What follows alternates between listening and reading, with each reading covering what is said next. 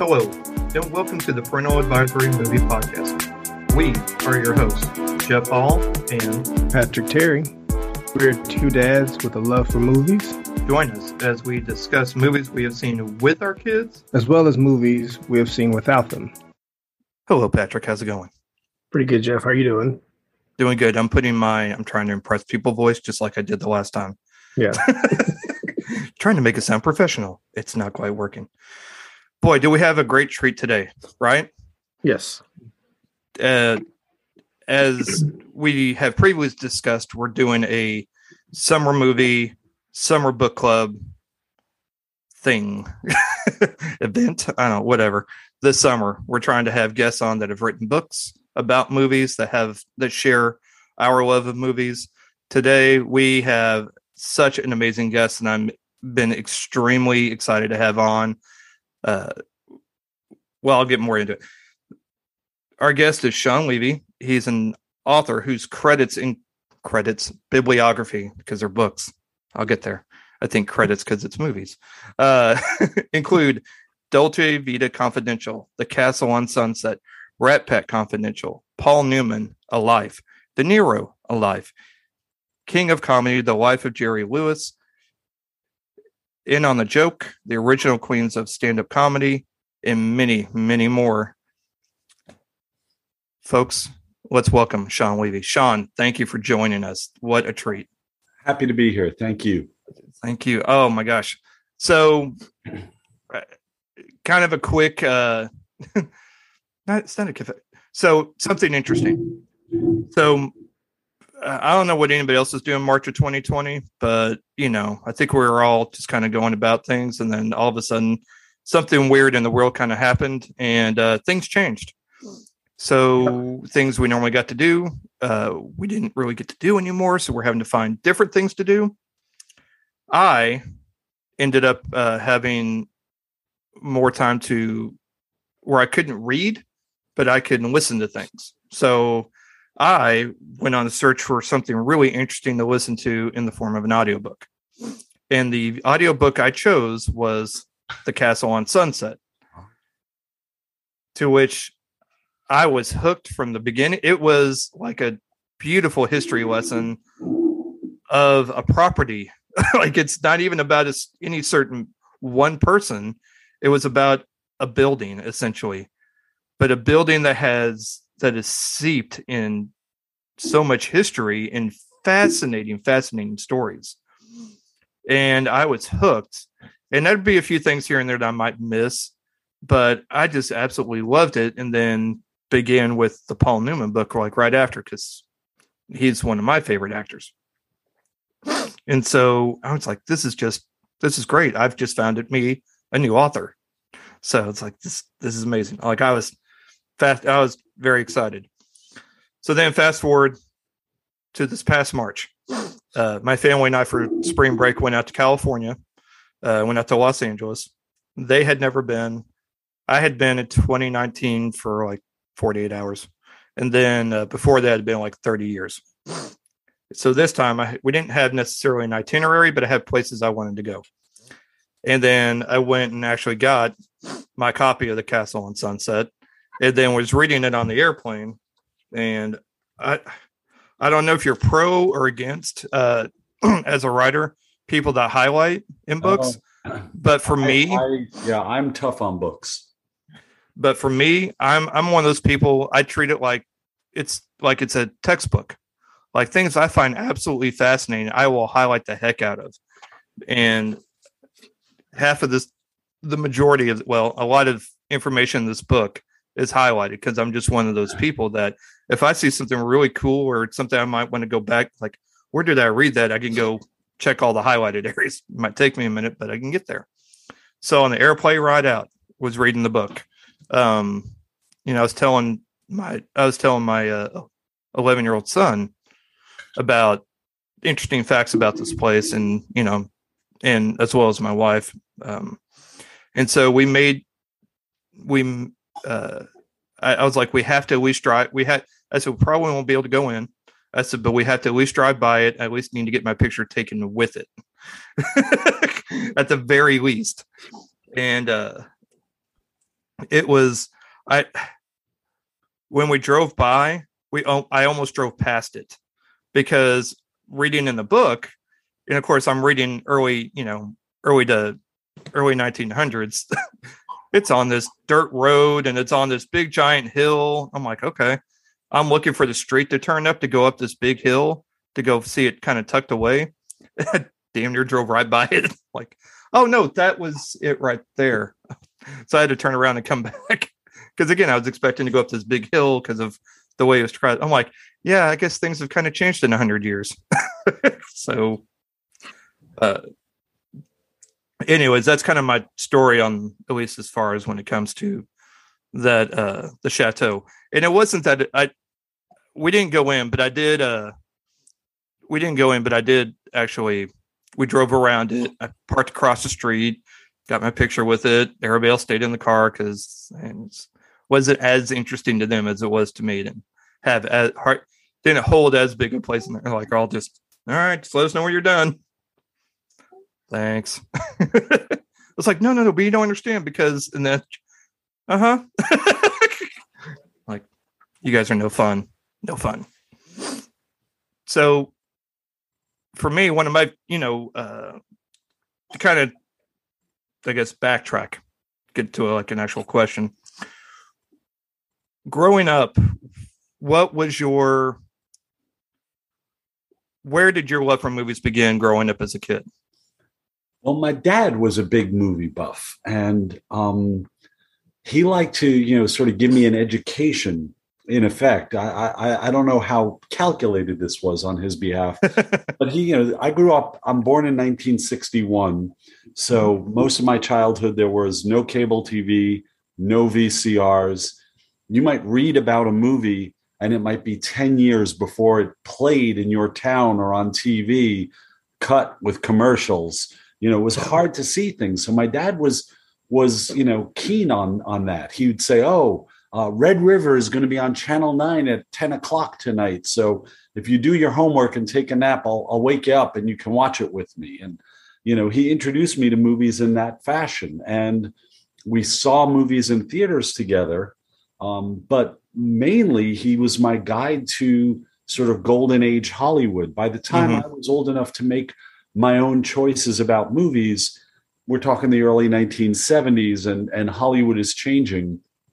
Um, over the years, I've always been asked, what's your favorite movie? You know, being a film critic and film historian.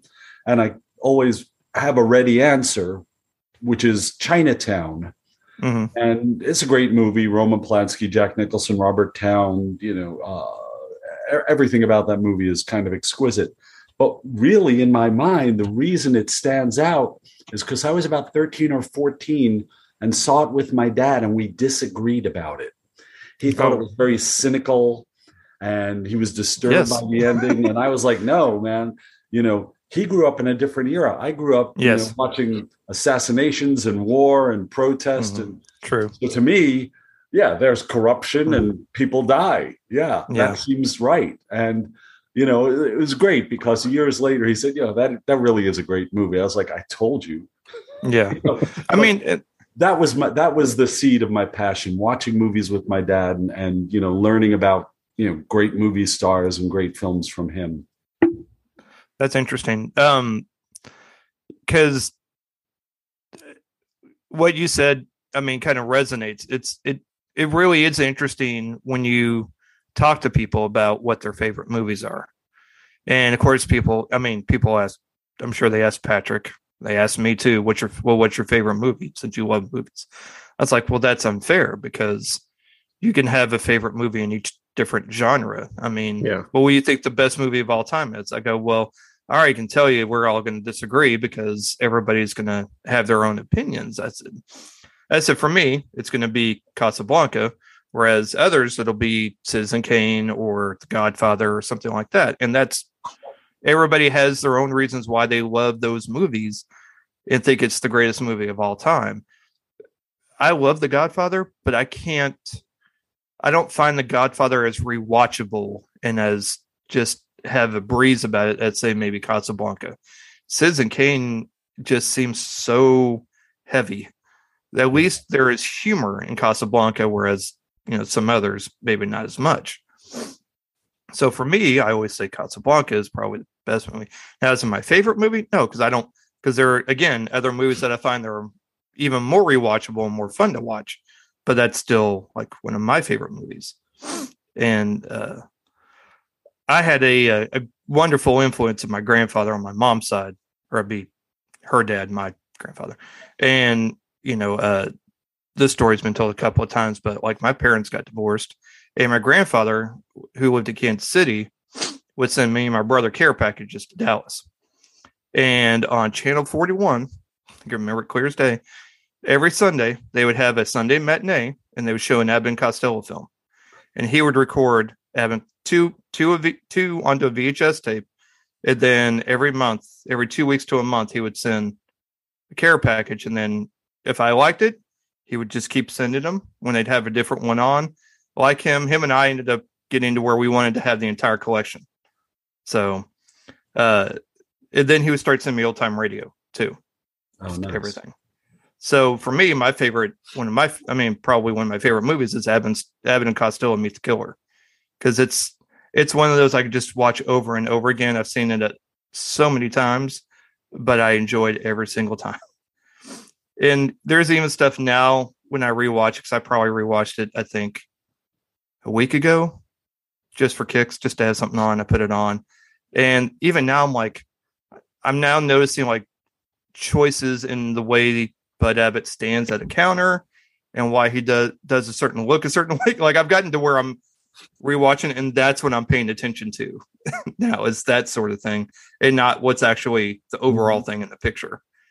The Well, the movie I've seen the most, the most times from Mhm. beginning to end is Casablanca. Although, since I've done some university teaching over the years, and there are some movies I've shown class after class right. that I've seen so many times, but it must have been about the 20th, 25th time I saw Casablanca that I noticed something that was staring me right in the face the whole time. In the final scene at the airport, the Mhm. car carrying Bogart, Claude Rains, Ingrid Bergman, and Paul Henreid pulls up at the hangar, and they all four get out on the passenger side of the car. That's Wow. not how Yeah, people it's get out of cars. No, no, the, no. It's how a director gets people onto People- this uh, camera faster. you Yes. know, instead of having guys get out and walk around the car. And it makes no sense logically, but it makes Yeah. sense sort of cinematically. Thematically. Yeah. At least, you know, in the sense of I once heard Casablanca described as um the, the story is thin ice that the director had to cross quickly. And I love it because you see it right there. He's yeah. like, yeah. don't Yeah. let people think about this. Get it moving. Get Yes. it moving. You know, and it wasn't the Michael Bay type of get it moving. It was, you Yeah. know, a 1940s analog. But like I'm saying, 20 odd times I had watched this movie with my eyes. I think I'm a pretty good watcher. Yeah. And there's something I'd never seen before. And now every go- time I see it, I'm like, what the heck? you know, And- in, in, a 21st century movie, they would have to have a line of dialogue explain, oh, the door Mhm. doesn't work. Let me get on on your side. Yeah. it would be like longer than if someone Yeah. actually got out and walked around. Patrick, Uh, what, are your, what are your favorite and bests? Because those are Um, two categories, right? Favorite and best. Well, I don't really have a favorite because it's hard to choose one, but a movie that I've watched a lot. It's not probably not the best movie, but um, the summer it came out, me and my friends we watched The Water Boy, Adam Sandler's Water Boy, like over and over. That's the one that I have I've watched the most, even though I know it's not the best movie. But every time I watch it, I think I watched it once last year, and I still laugh at everything Oh, that's and um, yeah, and um, not as far as what I think is the best. I don't know. There's so many new ones coming out. It's hard to say. You know, I don't. I, don't, I consider myself more casual when it comes to movies, so I'm not as technical as far as picking out a lot of things. I'm kind of more of a overall. Was I interested in the movie? Am I not looking at my phone or worried about what's happening outside the world? Am I locked into the story? But um, yeah, Waterboy is one I watched the most. I mean, that tells you something. A movie that's that's your comfort food. It, it hits some sort of chord in you. Yep. Yep. Uh, grow, growing up, uh, Clue and the Burbs probably. Clue in the Burbs. Yeah. Well, I have I have an embarrassing one simply because of the age I was when it Mhm. came out. I think the movie that I've seen from beginning to end, again, not counting the ones I've Mhm. used in classes, um, the most in theaters, the most in theaters, it's going to be uh, Diamonds Are Forever. The Okay. James Bond movie. Yeah. The next to last one with Sean Connery Yeah. simply because I was about 10 or 11 when it came out. And my parents were like, yeah, yeah, you can go to the movies. So me and my friends went to go see James Bond again. And I probably saw it like eight times the summer it came out, 12 times. I don't know how many. Stayed, Yeah. watched it twice, even though we'd seen it like six times already. Right. So, you know, Is that it's with is that the um, one with uh, Telly Savalas as Blofeld? No, no, no. It's um Which one? it's set in Las. Vegas. It Right. has uh, um, Jill St. John and Mm-hmm. uh, Natalie Wood's sister um, are the uh, are the Bond girls. Bond girls. Yeah. It's got Jimmy Dean, country singer, as as a Yeah. casino owner, country singer That's and sausage magnate. yes. Sausage magnate. Yep. Um, you know, that's, that's how life is. Like, there's the movies Yeah. you've seen the most. There's your favorites. There's the ones that, you know, like Citizen Kane is a perfect example. You have to admire it. yes. it's cold. You don't Yes. love it, and if someone loves it, God bless them. But you Mhm. know, that's that's that's a that's a hard love because I don't know if it Uh, loves you back. Exactly. I I've grown to admire it more as I've gotten older. And that's one thing I've noticed as I get older with certain movies, I tend to res- I will say respect them more for Yeah. their accomplishments of what they were able to do during that time when they made it. And that's a debut film. Yes. You look at most debut movies, you're not looking at arguably the greatest movie ever made. Right. You're lucky, you know. I mean, there's a couple of filmmakers who really their debuts, even even in recent decades. Mhm. Um, uh, the the the lives of others, the German film that won a foreign film Oscar, was a Mhm. debut film. Um, the Shawshank Redemption was a debut film, Yep. but you know. Debut films of that caliber are, you know, you see a debut film, and usually it's like a small, intimate thing, you're right. Non, you know, non-familiar actors, and Mhm. Orson Welles just just blew the lid off everything. I mean, people made movies differently all around the world after that.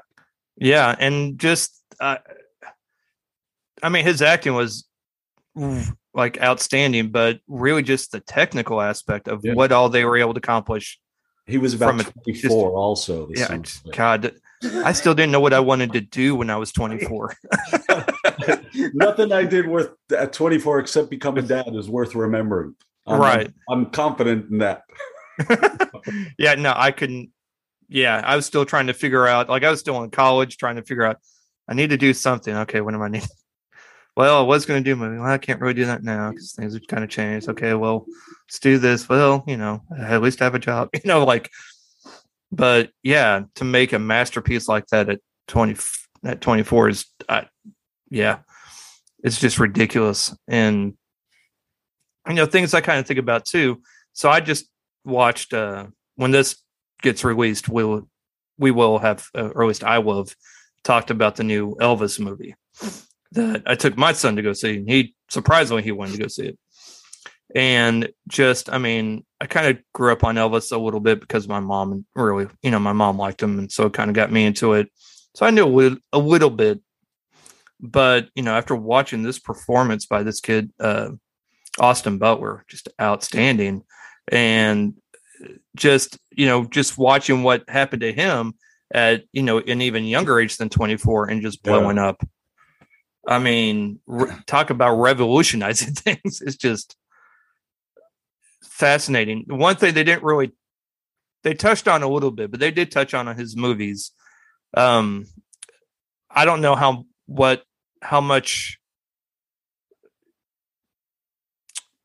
how much you've looked into like his impact on his movies because I know they're you know he more or less kind of got roped into them. He wanted to be a I know from at least what I've seen, he wanted to do dramas, and that's not what he was getting offered. Yeah, yeah. I, you know, Yeah. there's a movie he made. There's one that I've watched more than once. I, uh, Kid Galahad, I believe it's Mhm. Michael Curtiz who made Casablanca, right. the director. It's got Walter Matthau. He's, he's he's a young boxer, and it's one of the ones that's not you know after he comes back from Germany after his his time in service. Um, he didn't. He didn't. There's no movie that you want to watch for more than five ten minutes. You may like a Yeah. song in it, but the movies Yeah. themselves are, you know, not better than sort of like an episode of Love American style or, or some Right. horrible TV show. Poorly made. They were, you know, uh, there's Kind a of lot rushed. yeah, yeah, you know, clearly like, you know, first take, good enough, you know, let's just be out of here before happy hour and you know, and, and you know, the audience for them dwindled. I mean, it's hard to know how to how to have a career when everything you do, you're the first. Yeah. Um, so someone got the idea, well, we'll make him, you know, Sinatra was a big singing star and then he became a movie star. We'll do that with this kid. But yeah. not not the same quality of film. Sinatra worked with great directors and Elvis did not. He probably Sinatra also had better representation. Elvis had Colonel Tom Parker. Yeah. So and Sinatra went Hollywood, Elvis went Vegas. Yeah. Yeah. pretty much. And that kind of I mean, because I mean he has like physically, much like much like uh well, I guess he'd be up here for me. Um, much like Paul Newman had the had the look for it, but it's I think if he had had a better representation to get better roles, he might have or maybe just even just supporting roles and then get a lead role. But Or just someone who knew the movie business and not Yes, someone who right. was into basically personal management, be your yeah, producer. yeah, know? Sinatra was, you know, an employee of Louis Mayer. He understood the studio system. So when he became an independent, he Mhm. had, you know, a background. It's like he had been to school studying movie making so that when he got the reins, he could he, he would know the difference between a good script and a bad script, a, you know, a competent director and a poor director. Yeah. Um, one of the things I found uh, interesting in in uh, Rat Pack Confidential was just the. I mean, I've heard stories about like them in Vegas and just the various different uh, parties they had, and it's just I found it fascinating that. I mean, I always knew that kind of Joey Bishop was kind of on the outside that they just kind of invited him every now and then but it just it i mean i'm like well i don't just because i guess he's not as big a party animal as the rest of them kind of were and i thought it was still fascinating just the different you know basically frank was you know he's the one that was in charge and then everybody just listened to him and then if they wanted to go off and do their other things they could but as long as more or less got the okay. And I thought that was just weird. Yeah, How that well, you know, it, it basically he had an entourage the way so many celebrities, athletes, politicians do, but his entourage happened to be Dean Martin, Sammy Davis Jr., Peter. Lawford, gangsters, yeah. uh, members of the Kennedy family. Um, you know, Joey Bishop. Uh, there's a sentence somewhere, I, and I, I wrote the book 25 years ago in Rat Pack Confidential that says the fact that Joey was there on stage with them allowed them to pretend that it was an act.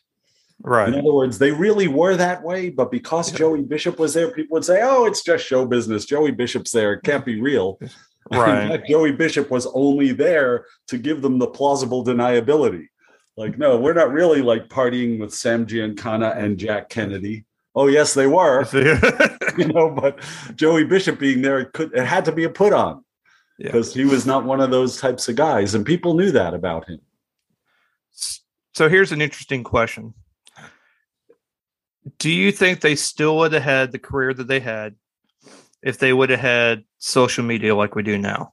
No, you couldn't. Um, you know, there was a uh, even the term seems antiquated. A gentleman's agreement between the Yeah. press and celebrities and politicians not to report on these things.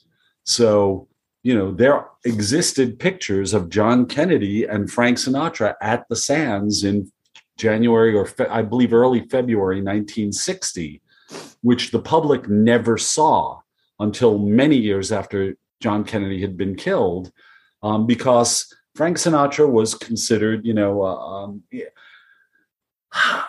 who to compare him to today? Like you know, like like a Just- pro athlete or a music music star Yeah. who's in trouble, like someone like Pete Right. Davidson, like Yeah. someone running for president partying with Pete Davidson and his crew at a Vegas casino, that would not go over. But if the only people you had to um, ask don't spread the pictures are 10 people whose livings basically depend on access to you, you can do that. If it's everyone on earth is suddenly a paparazzo with the means of not only capturing the image, but publishing the image in their pocket, all bets are off. You can't do that. Um, you know, uh, several of my books have been about people with intense need for privacy, or in the case of the Castle on Sunset, Chateau Marmont, the hotel providing the privacy. And Right. it's a funny job. Show is in the name, show business. I want to be a star. Well, everyone can see a star, you know, so Mhm. everyone has to have a personality for the public and their private personality, and then a third personality, which is their performing personality. If you're an actor, that changes job Right. after job. If you're a singer like Elvis or Paul McCartney, it's it's who you are as you release records. But clearly, there's Paul on stage, Paul off stage, and Paul at home. That's Yeah. three people at least. You know, and and Yeah. That wall of privacy is meant to protect that last person, the person at home. And these days, that wall is like, you know, threatening Trans- from every about say- It's thin. Yeah. It's yeah, translucent. Yeah, Yeah. yeah. Last week, Tom Hanks, you know, reacted sharply to you know his wife being jostled by photographers, and you know anyone on earth, you know, Rita Yeah. Wilson's not some you know bouncing co-ed. You know, for one thing, she had COVID early on, mm-hmm. Yes. you know, and, and you know she, she- Tom Hanks. I've met him many times. He is as nice as you would think. So for him to blow his stack off at people, they deserved it. I'm. Yeah. I don't. I don't need to see the footage. Tom Oh, Hanks yeah. yelled at some- and you, shame on you. I don't need to hear the story. Yeah. Yeah. Um they were actually in town uh three weeks ago, I Oh, think. yeah, sure. Uh for CMA CMA Yeah. Fest. So and Rita performed. I I saw someone I'm like, oh my god, they're in town. Why am I at home? like I never go downtown, but to see the you know one of the best actors, at least of my generation. Yeah. totally decent guy. I I met him in context that had nothing to do with movies. I'm a, I'm a very Right. avid soccer fan, and he and his oldest son Colin, um, Mhm. when they were making Band of Brothers in England, uh, adopted a soccer team to support Aston Villa, and Aston Villa happened to be playing an exhibition game in Portland, and Tom and Colin Hanks came to watch it, and because I'm kind of a muckety muck among the soccer group, I I have a pass that allows me to go onto the field. And Nice. because I'd interviewed Tom Hanks many times over the years, I was able to just waltz up to him and say, Tom, it's Shawn Levy. And and we start talking. And he just this is not a showbiz moment. This is like a soccer fan wanting to know, well, how come it's so big in Portland? And how do we get this in other cities? And you know, Mhm. how do I, you know, get me one of those scarves? Like, you know, he was just like Yeah. someone else who'd come to see, Yeah. what it's like, you know, the soccer community in Nashville. Yes. It's it's a It different kind is- of energy. It's like Yeah, a support it is. a college sport. my uh my uh, ex-wife and my son have season tickets to Nashville Soccer Club. So they're very much they're part of the Roadies uh, club there in town. Yeah. So yeah, so they're very big into it. Um, we have we here have not had a chance to go yet, but we of course fully support and they are they're I mean it's it, it is um if because my brother used to play soccer growing up all the way through college and now he teaches and coaches um, high school soccer. Oh, nice. Um, yeah. So uh, he was sweeper and, and goalie. And then when he went to college, that helped make him more marketable to colleges because he played more than just goalie. And so uh, he played sweeper more than he played goalie, I think. Um, but he got a good even amount. So he's uh, he's been teaching, uh, you know, these kids how to play, and I think they won district. I think they won district one year, so it was a very big deal because they hadn't won in years. So you know what's nice about I, I don't care for MLS. mhm. It's all it's a whole nother podcast. But right. American soccer, the quality of the men's game is not very high. right. But that makes it a little more like a grassroots sport, like maybe Mhm. hockey or basketball was 60 years ago.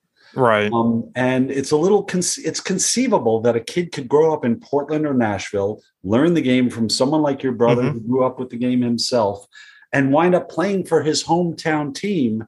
Yep. And that story doesn't happen necessarily in Barcelona or Buenos Yeah. Aires or you know, uh, but Munich because you know they're looking for Yeah. the global superstars to play on those teams. Right. Yep.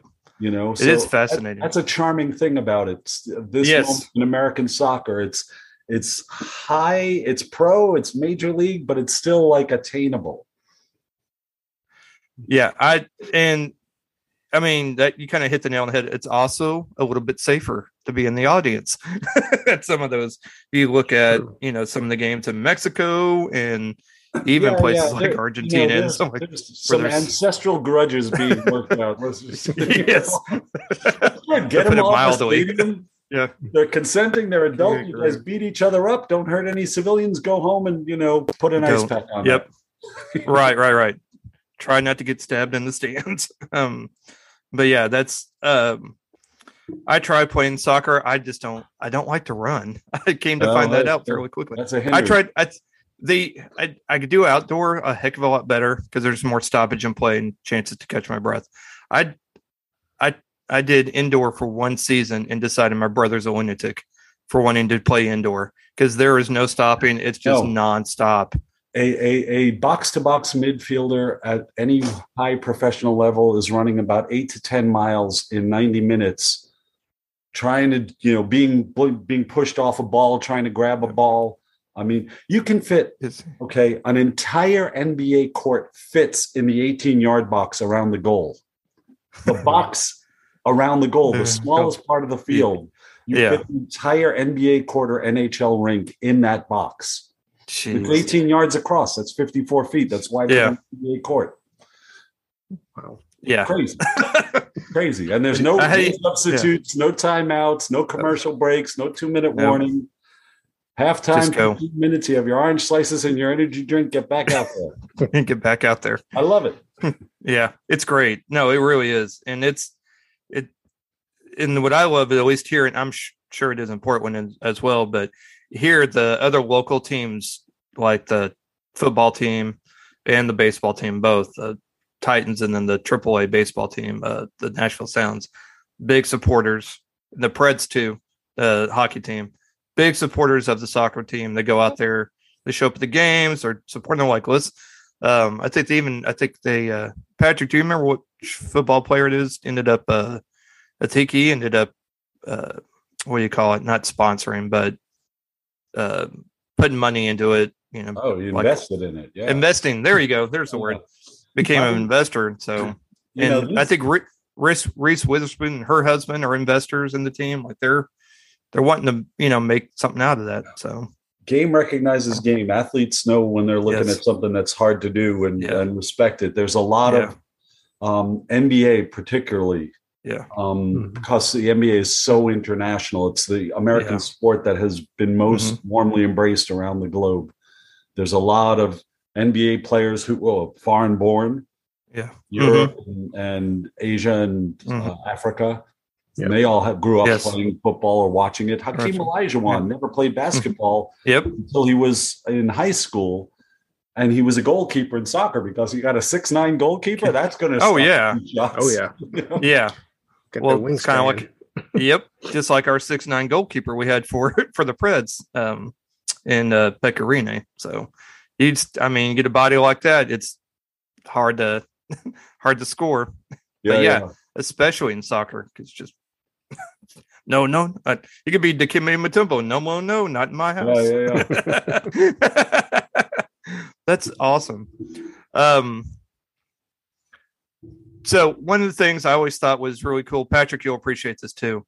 In his in uh, Paul Newman A Life, one of the I like picking out like little small things that not like oh big big wow things, but like small little things. So uh, one of the things I was like, oh wow, that's really cool, and I'm going to go, you know, when I see York, he'll he'll appreciate this too. Is that uh, Paul Newman, uh, Patrick, was neighbors with uh, the creator of Green Lantern, and they got to be such friends that he actually used Paul Newman's likeness for Hal Jordan. Oh, wow. And Isn't that was- awesome? And New, cool. Newman at that point was a struggling young actor. Nobody Yeah. knew his name. He would they they lived in an apartment house in Staten Island or Queens, hmm and uh, Newman had just moved there from Yale, trying to get some jobs. and uh, you know, Newman looked like you know a Roman coin. I mean, Yeah.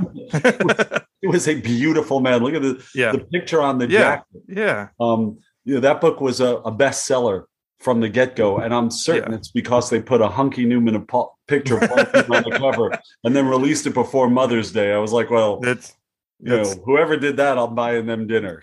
exactly true Um, story. and you know, he he was almost too pretty. You know, that was a curse for him that Mhm. he had to.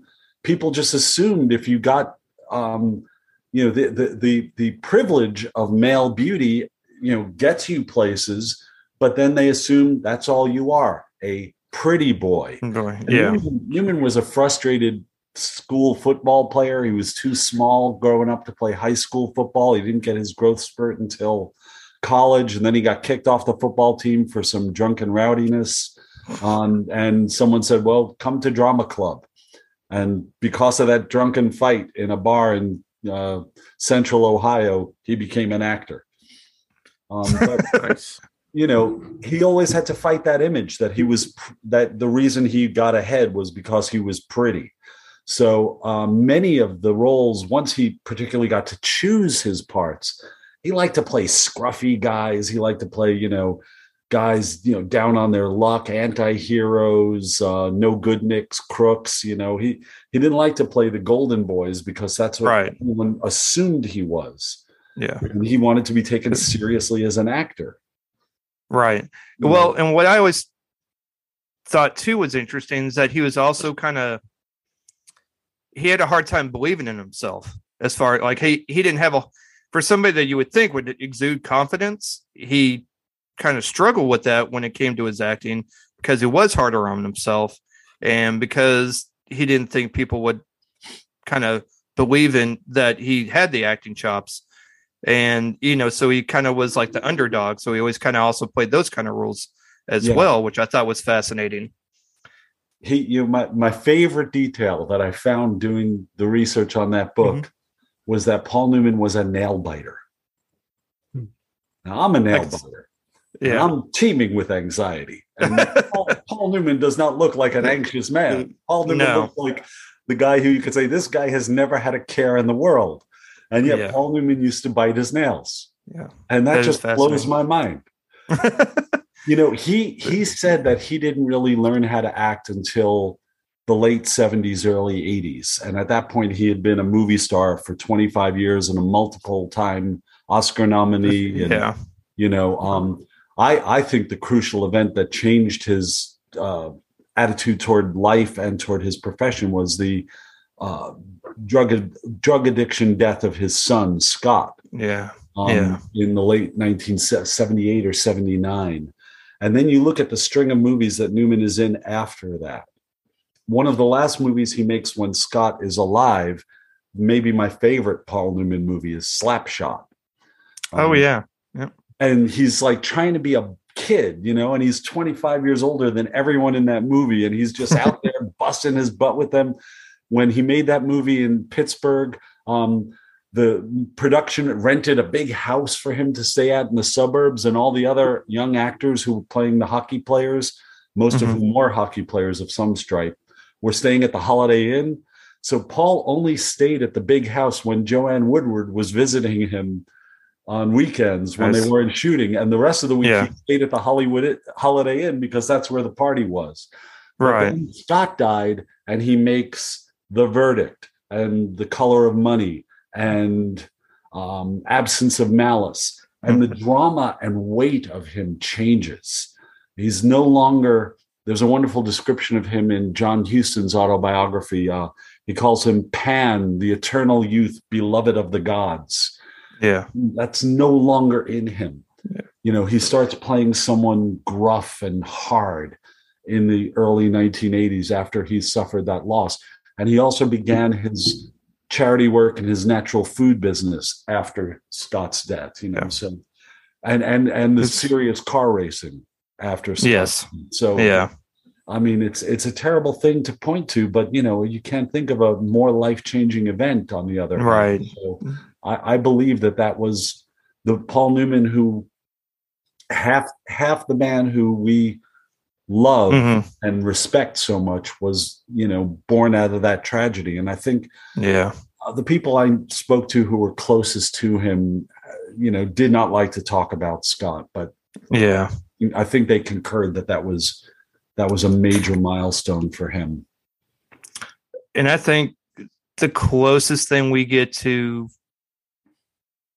his style, I guess, or that kind of lightheartedness um, prior to that is probably nobody's fool because there's still kind of that weight there, but yet there's also kind of a a lovable person, that lovable Newman that we used to know, you know, prior, you know, prior to that. Yeah, yeah, yeah. Oh, he could still turn it on. Yeah, and it's just, but that it's guy- different. But it's it's still different though. Yeah, that guy has paid prices that the young Paul Newman did not. There's a there's an exchange in that movie that is priceless. The bartender at the place where he goes for beers Mm-hmm. is um, Margot Martindale, Yes, who I love. great character actress, as she's Yes. referred to in BoJack Horseman. Character actress Margot Martindale. and um, now we have a picture of Margot Martindale in our head. We have a picture of Paul Newman, and she looks up at one point and looks at him and says, "You know, I've been here for so long. Even you're starting to look good to me." and then he says, He goes, "I do that. I grow on people." yeah. yep. Whoever wrote that Is- deserved deserved a, a- Yes. a raise that day. Uh, Richard Yes. Russo, the novelist, but you know, God Yes. bless. What a great moment. Yes. Um so Patrick, do you I don't want to be leaving you out. So do you have any questions or anything you would like to discuss? Uh, as- as far as your process when writing, I've been Yeah. teetering around the idea of wanting to write, and I just really don't know where to start. So, um, any tips, ideas, or you know, I think the main the main thing is just to write. yeah, not judge it not not weigh it against like oh the you know this isn't um uh, dickens so it's no good. I mean you just got to write. It's like anything else. If you wanted to golf you go to the Mhm. driving range and you just hit buckets of balls. You go to the putting green and you practice putting. You're not going to get on the pga tour in a week you know?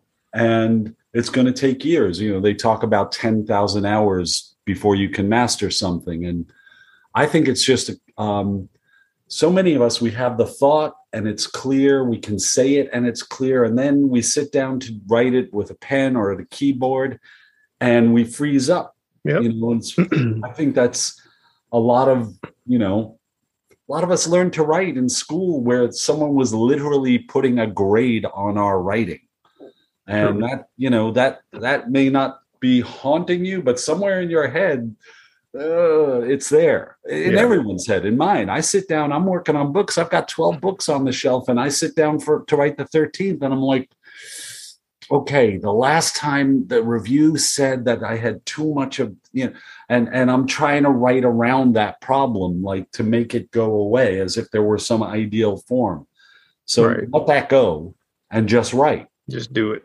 and you know a half a page is good writing i mean you know we we think of a single shakespeare sonnet is 140 syllables and they're masterpieces and we're reading them for like 700 years so Yeah.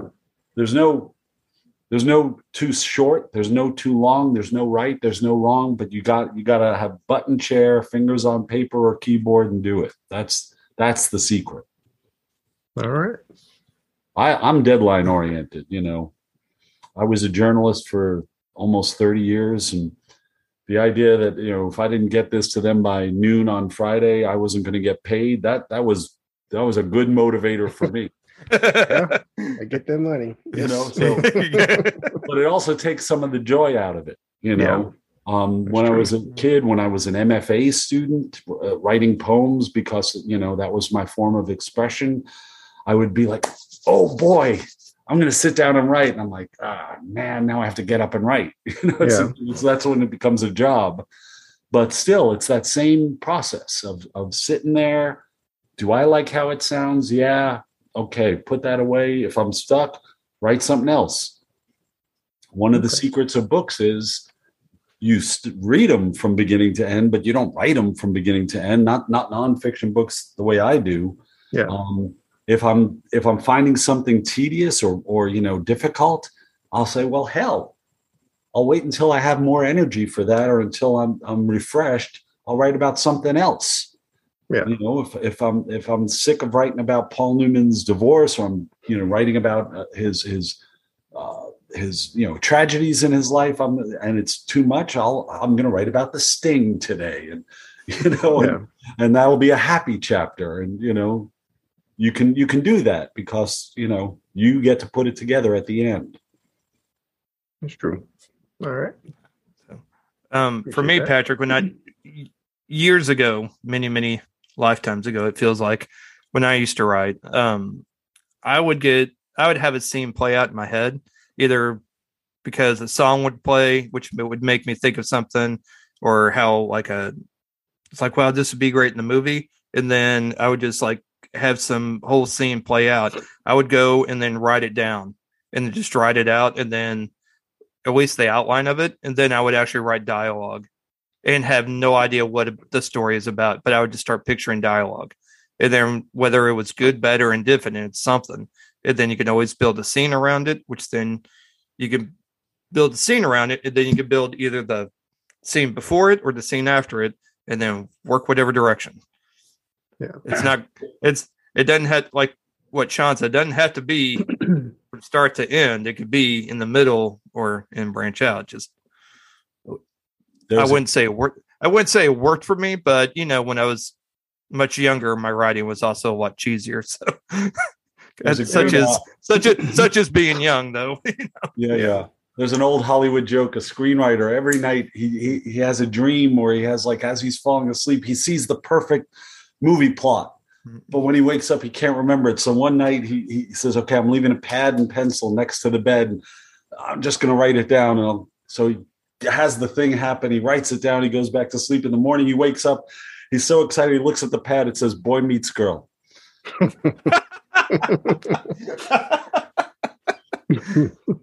what a fresh idea! I wonder where where do you go from there? I mean, that's kind of says it all. Yeah, it's perfect. Mm, no story. Uh, oddly enough, my favorite Boy Meets Girl that I, again, by the time this is recorded, I would have already talked about it. Apple TV Plus has Cha Cha Real Smooth, one of my new favorite, kind Oh. of very lighthearted Boy Meets Girl type of things. It's Good to know. yeah. If if it was made, if it would have been made in the '80s, John Cusack would have been in it. Let's put it that way. It's one of those. It's not quite say anything, and it's not quite. um Now I'm gonna have a. Now it's gonna be the time I had have a memory uh, block. Miles Teller, Shailene Woodley, uh, Oh, Sweet. Hereafter. No, no, Spectacular Now. Yeah, yeah, Yeah. yeah. So a movie kind of like those, kind of like that. So yeah, it's just it's just light, it's airy, something that we haven't had in a while, and you know, it's no one, you know, spoiler alert, no one dies, so it's not a Nicholas Sparks movie, so it's just fun, and I just boy meets girl, and that's you know, someone came up with that and then went with it, and I mean, you know, it keeps working. So yeah, because everybody needs it, and it just updates it because the times change, and so why not? So, um, so I had a question too about your process because you write essentially history books, but they're just film based, um, or act. I mean, actor. Um, like, how do you go from, hey, this is kind of this might be interesting, to then doing the research? Like, how do you choose to do like? Do you just think, well, you know, I like Paul Newman, maybe I should write a book, Well, or or you know, or do you, or you know, or think of, hey, the Chateau Marmont would be a good, you know, a hotel would be a good book. you know, it, it there's there's so many ways because there's there's book writing and then there's publishing. Yeah, and I work backwards from publishing. It's it's how I make my living is getting these mm-hmm. things published. So I'm not writing on spec, with the exception of right. poems that I wrote. Right. Um, so if I come up, you know, I'm I finish a book. now it's like, what's next? And I always have a list of things that I'm interested in, and and mm-hmm. you know, I gather string on some topics for you know. I wrote a book about um, Rome in the 1950s and the birth of Italian um, post yes. cinema, Dolce Vita Confidential. But it's also yes. about fashion and celebrity and the birth of and the, the war. just oh yeah. And um, I I wanted to write that book in the 90s, and I did not get to write it until 2016.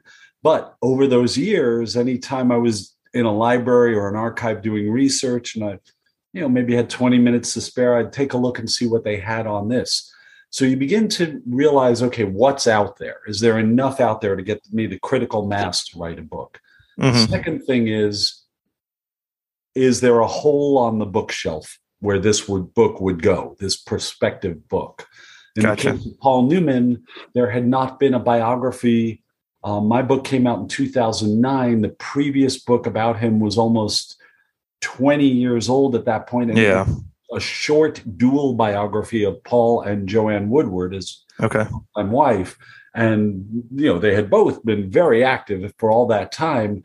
And I didn't think that the existing biographies of Newman really did did honor to the story. The research wasn't thorough. The storytelling wasn't good. I thought the writing and you know critical eye talking about the movies was uh, uninspired. Mm-hmm. So I could make the case we need a Paul Newman book, and I'm the dude, and this is the time. And you know, several of my books, Newman was one of them. Um, kicked around the idea multiple times, and and people were like, ah, you know, uh, Paul Newman, and and then, you know, I do the book, and it's a, a bestseller. So yeah. nobody knows. I don't know. You know, I think right. I think they're all brilliant ideas, and some of them are so mm-hmm. obscure. My agent, who's like my biggest, you know, my my my partner and my kids aren't as big yes. as my agent is, and like, maybe just for you. Yeah, what else you got? And um, you know so so those two processes finding out what's out there that i could use and yeah. then making sure there's a hole on the bookshelf so that you know if i want to make a living writing books the people who hire me have to believe that they're going to make money publishing the right. deliver to them so yeah they're going to give me will make up a number a thousand dollars in advance mm-hmm. write a book they better believe that when it's all said and done they're going to make a thousand and one back Gotcha. Right. And okay. that means that, like, you know, I would love to write a biography of Peter Lorre. That would be awesome. How many Peter Lorre books are you going to sell? So, like, if you're, yeah, say, if you're a full time journalist, which I was for many years, mm-hmm. that allowed me to, you know, write uh, a more in esoteric kind of book because I had other, you know, I had another job. Or if you're a university professor, and you have a full-time job. You can spend 15 years writing a book that's you know going to be published by a small press and you know the income from the book is just going to be sort of like your beer money and not your livelihood. You yeah. so i you know i my partner is a novelist. She writes what's coming from her heart. Many mm-hmm. of my friends are novelists and poets here in portland and uh, other places. They're writing from another thing. I'm i'm a journalist working with my agent and my editors to find book subjects that are interesting to me, that I think people will want to read, and which I feel like there isn't such a thing. So, the right. most recent book I published, In on the Joke, the original mm-hmm. Queens of Stand Up Comedy, we got the idea that, you know, I wanted to write a book about politics and comedy and how mm-hmm. we went from a culture where no comedian told political jokes to a culture where some comedians only tell political jokes. Political jokes. Um, and that change happened over a period of time during which we went from having no women in stand up comedy to a broad range of women in stand-up comedy. And I realized that there was no there was no way to learn that story. How did women get involved? And my I I proposed it as a chapter of a larger book, but my editor said, "Can you do a book on this? This is the book we want from you, not this other one." And I was like, "Yeah."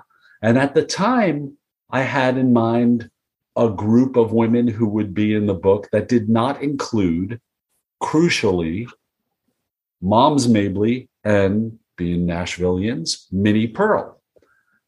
And that was my original conception. The day I got the had the conversation with my agent and editor, I was like, "Oh yeah, I, can, I see how this works." Phyllis Diller, Elaine May, Joan Rivers, and maybe there'll be like footnotes about these other women who worked in these narrow lanes of showbiz. But when I read about Minnie Pearl and Moms Mabley, I was like, "Oh my god, these women were absolute monsters, hmm. and they were inventing." something that they didn't even know existed. They thought they were the only one. Moms mm-hmm. Mabley was uh, you know performing on the um, black vaudeville circuit to all black audiences in black neighborhoods. Minnie Pearl was at the Grand Ole Opry and and state fairs. Those two never crossed paths until they were you know veterans. Um, so each of them thought I'm I'm the only one out here. And to me, goodness, you know, to be the only one, stand up is tough. You stand out there, it's the only art form we know where the audience is encouraged to shout you down. Nobody goes to the ballet and says, Yeah, spin again. but comedians, like, they have to be prepared to be heckled. I, I found in Joan Rivers' papers, like from the time she was still an unknown, working in you know uh, uh, clubs in Greenwich Village basically for tips, she had sheets of replies to hecklers that she was working up, you know, during in her joke writing sessions. So to do that and think you're the only woman doing it at all, these women are heroes. But yeah, I thought, you know, there's got to be a book that someday someone's going to want to know about Moms Mabley. Mm-hmm. I'm going to find out everything possible. Um, two of the women I wrote about in that book not because of my book, are now getting full biographies. Oh, that's great. You know, I think that's sensational. I'm I'm happy, you know, I'm happy to send these these authors like all my research and mm-hmm. my unedited chapters in case there's stuff in there that they didn't know about that we had to cut because the book was running long, so we cut mm-hmm. a bit of it. But you know, t- to me, filling that shelf and like you know finding the missing people from entertainment history showbiz history pop culture history. Um that's that's my joy. That's awesome. Lucky to make a living at it. Right? Uh how exciting. Patrick do you have anything else you want to add okay. I have nothing else. Nothing else? Okay. Um i'm just going to touch on before we before we close out i just want to touch on that I honestly wasn't sure if I was going to like uh, Dolce Confidential, uh, Dolce Vita Confidential, because it's not really an area that in a period of time that I'm really like super interested in.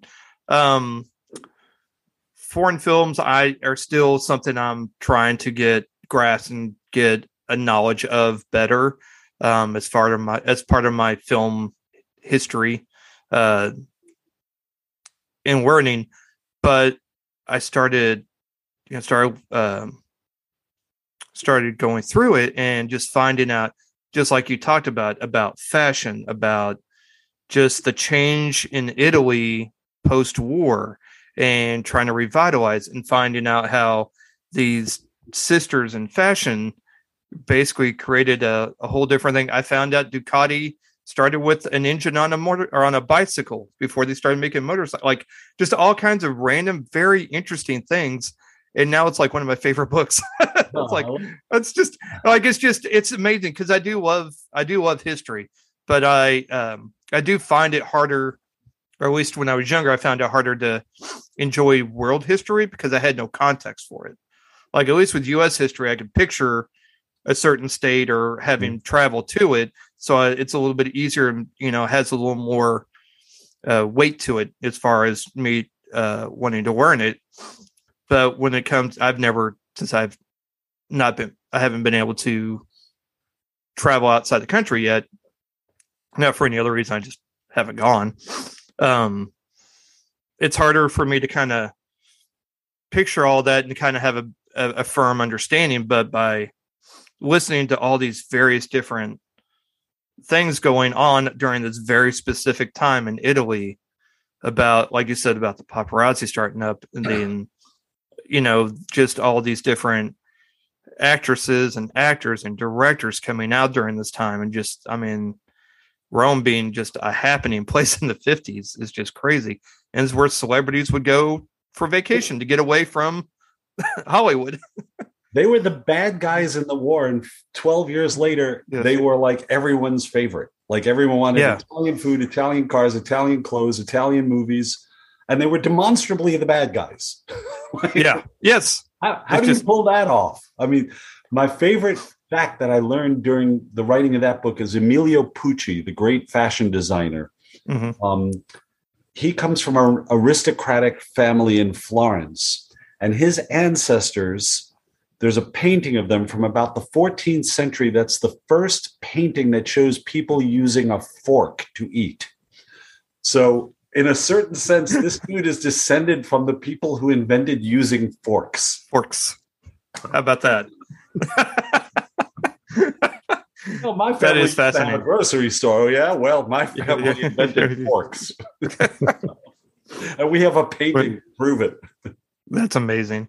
One of this is it made me think of this. My mom um has been doing the ancestry.com stuff and just finding I don't know how she's doing because I don't know how that site works or anything, but she's just she'll randomly just send me screenshots. I want to say it was during it was somewhere in the Scotland or somewhere. And we're somehow descendant of a person actually named Han Solo, and then I forgot the last name. I was like, I Wow. knew it. There you go. I said we're descendants of a scruffy looking goat herder. I was like, I knew it. The force was strong.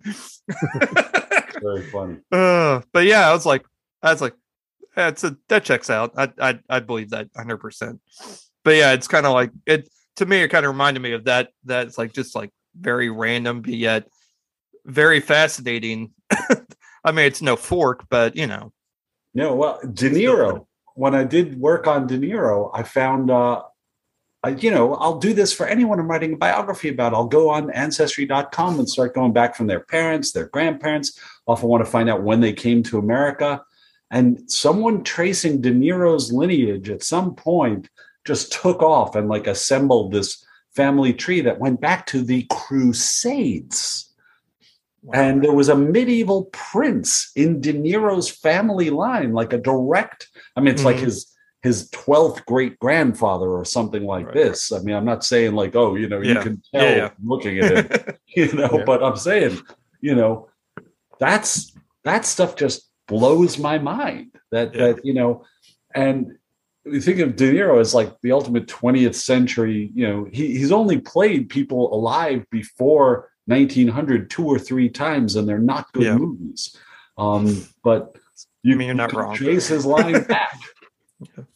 yeah, that's crazy. I love that stuff. Uh, that's amazing.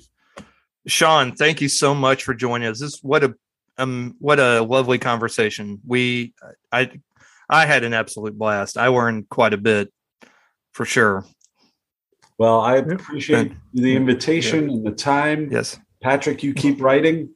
There is no Yes, yes, wrong. yes. There's just do or do not. Oh, Yeah. Yeah, Tracy, but there you, yep. I Understand this, we do. awesome. Thank you, Shawn, for joining us. Of course. Oh, where can people where can people find you? Um, I'm on most of- Twitter. most Most of- Shawn Levy. You know, I, I have the uh, I have a an email address that includes my name, which happens to be the same name as one of the producer directors of Stranger Things. Never heard of him. Literally, my life, I get email from that guy from the world's children who either want roles or um, want introductions to you know Finn Wolfhard and Millie Bobby Brown or have complaints about plot twists.